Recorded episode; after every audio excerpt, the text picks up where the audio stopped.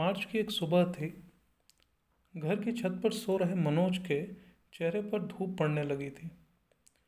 कुछ देर करवट बदलने के बाद वह उठकर बैठ गया।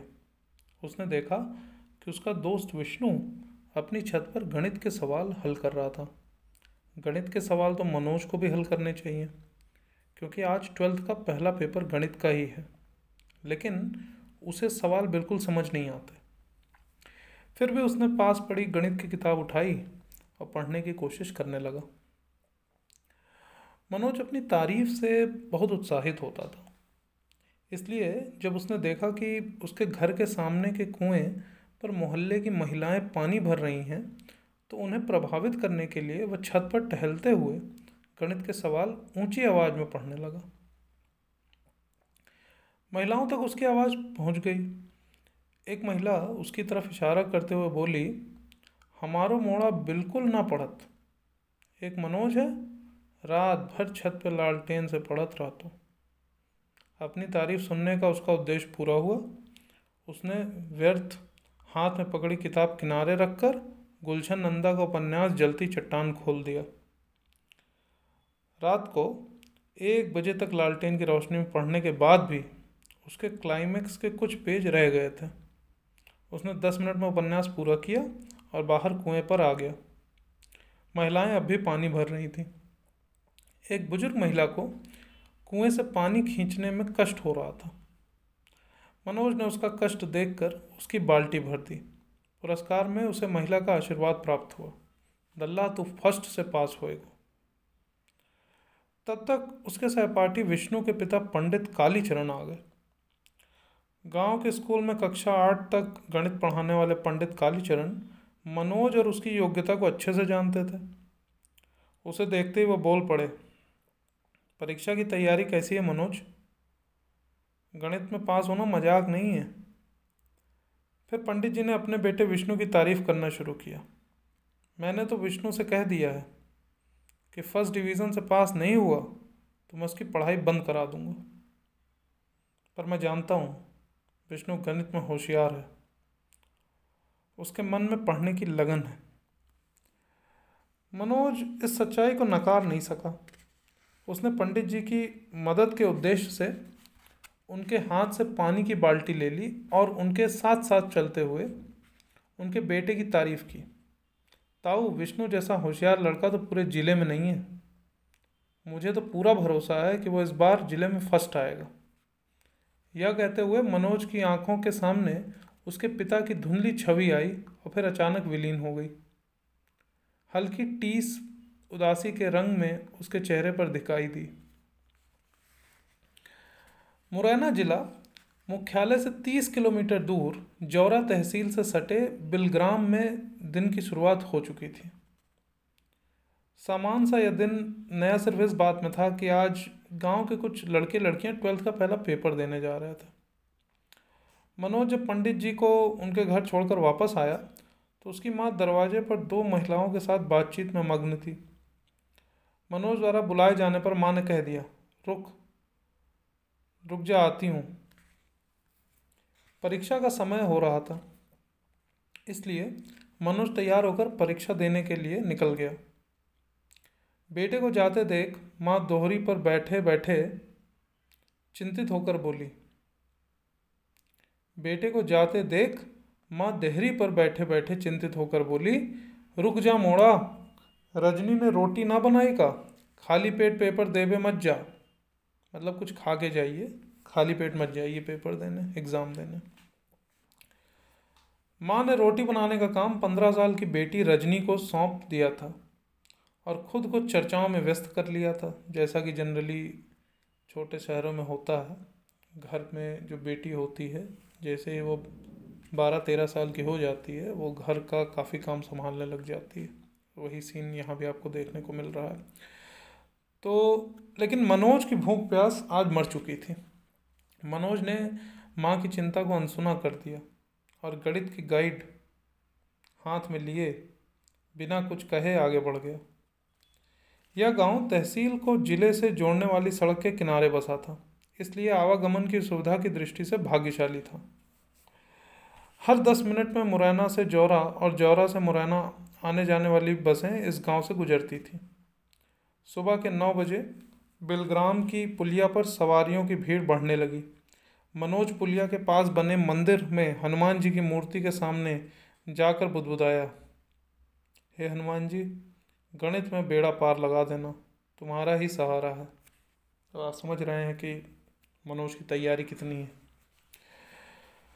हनुमान जी से गणित के पास कराने की प्रार्थना करके जब वह पुलिया पर आया तो वहाँ विष्णु और उसके पिता पंडित कालीचरण पहले से बस का इंतज़ार कर रहे थे।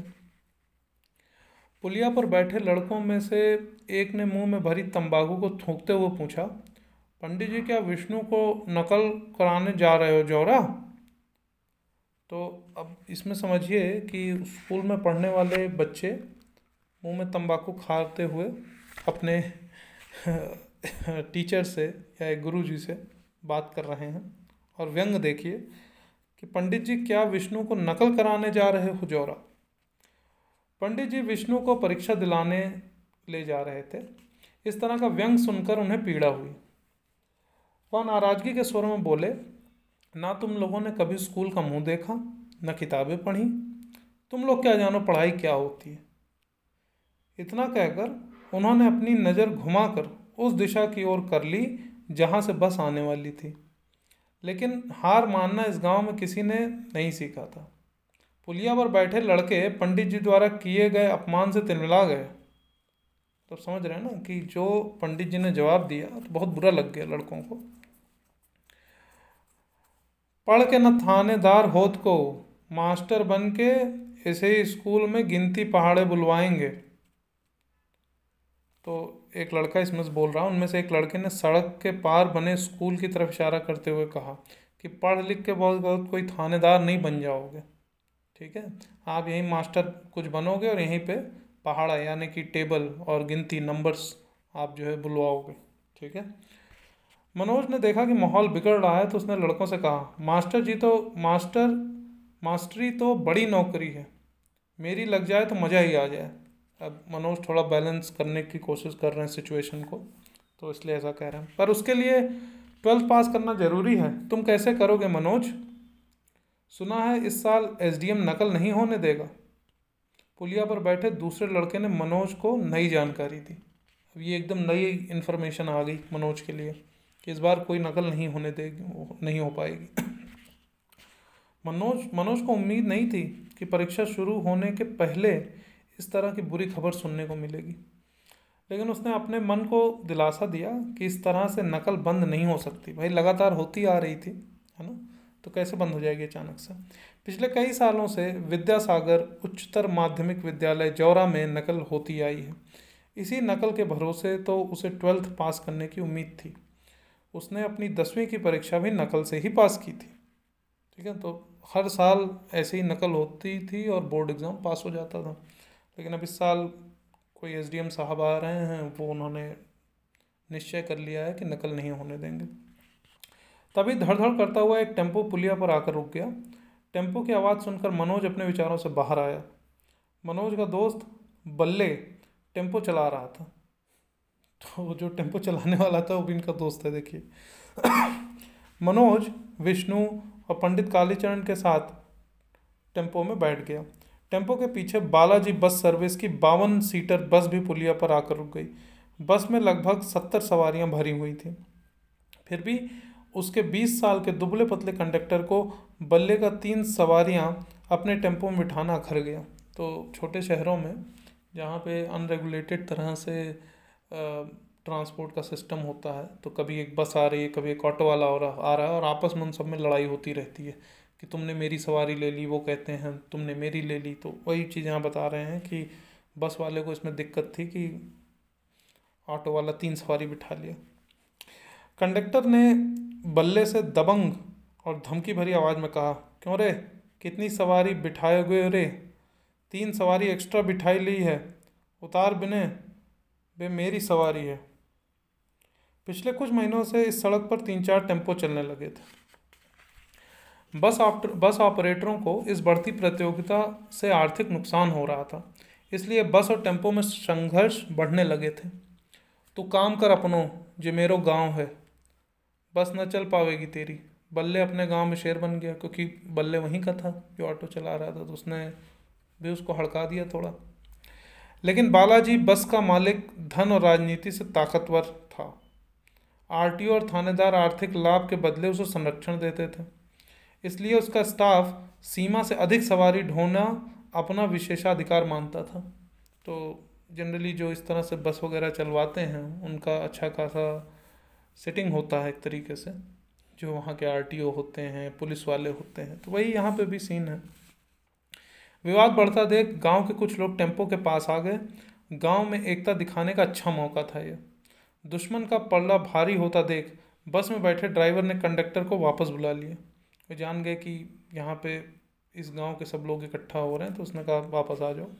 अधेड़ उम्र के ड्राइवर ने अपने अनुभव से यही सीखा था कि जब किसी गाँव में अकेले घिर जाओ तो वहाँ से भाग लेना ही सही रणनीति है।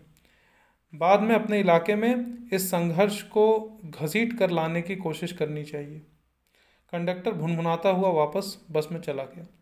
लेकिन वह बस के गेट से लटकते हुए बल्ले को भविष्य की चेतावनी देते हुए चिल्लाया, जा सड़क पे टेंपो चलावो भुला देंगे। जा सड़क पे टेंपो चलावो भुला दे, देगो।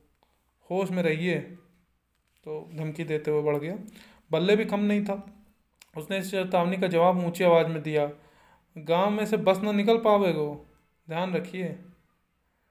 इतना कहकर बल्ले ने टेंपो का गियर डाला और टेंपो धड़धड़ करता जौरा की ओर बढ़ गया।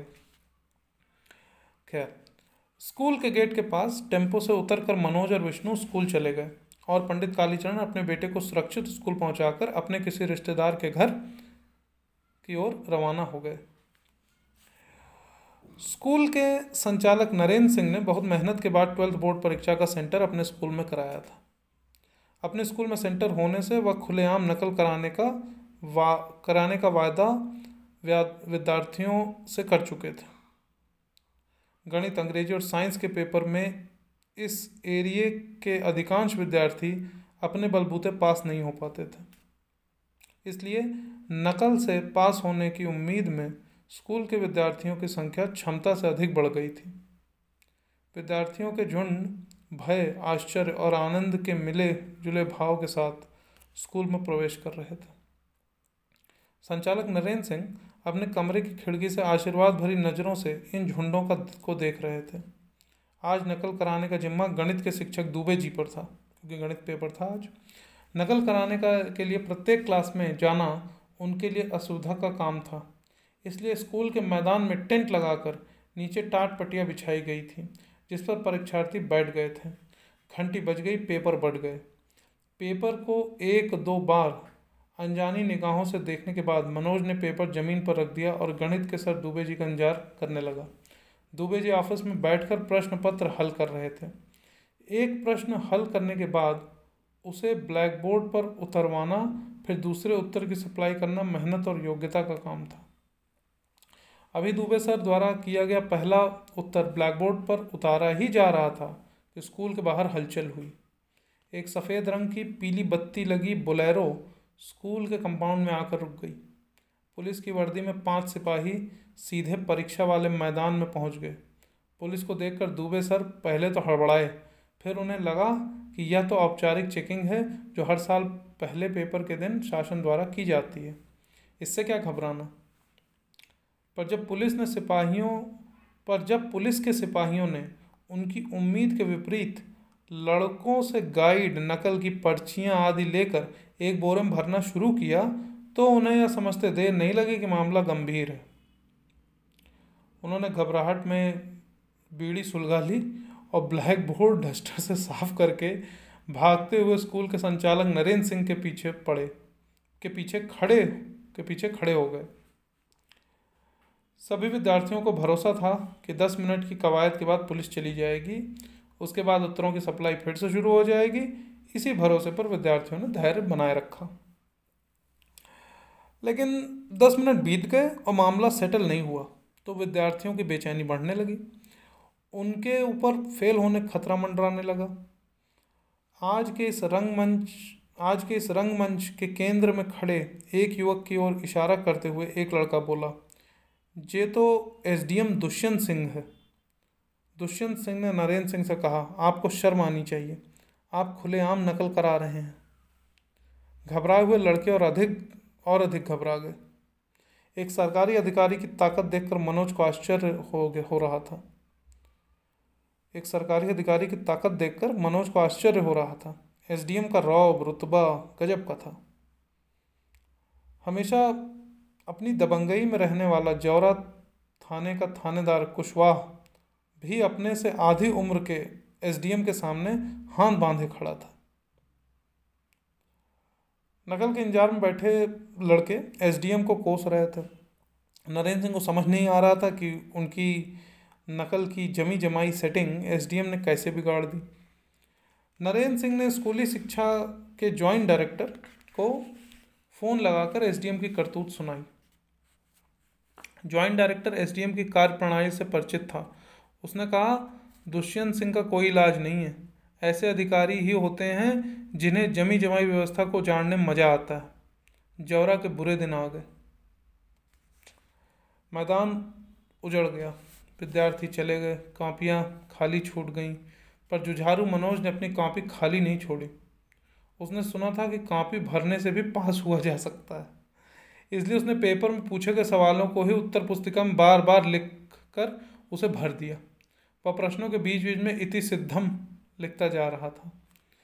इससे यदि चकर चाहे तो वह इति सिद्धम मात्र पढ़कर सवाल को सही मान सकता है। तो ये बेसिकली जैसे हेंस प्रूव्ड लिखा जाता है कि ये पर्टिकुलर चीज़ प्रूव हो गई तो वही अपना इति सिद्धम लिखे जा रहे थे, जबकि क्वेश्चन ही बार बार कॉपी में लिख दे रहे थे, सही आंसर नहीं लिख रहे थे।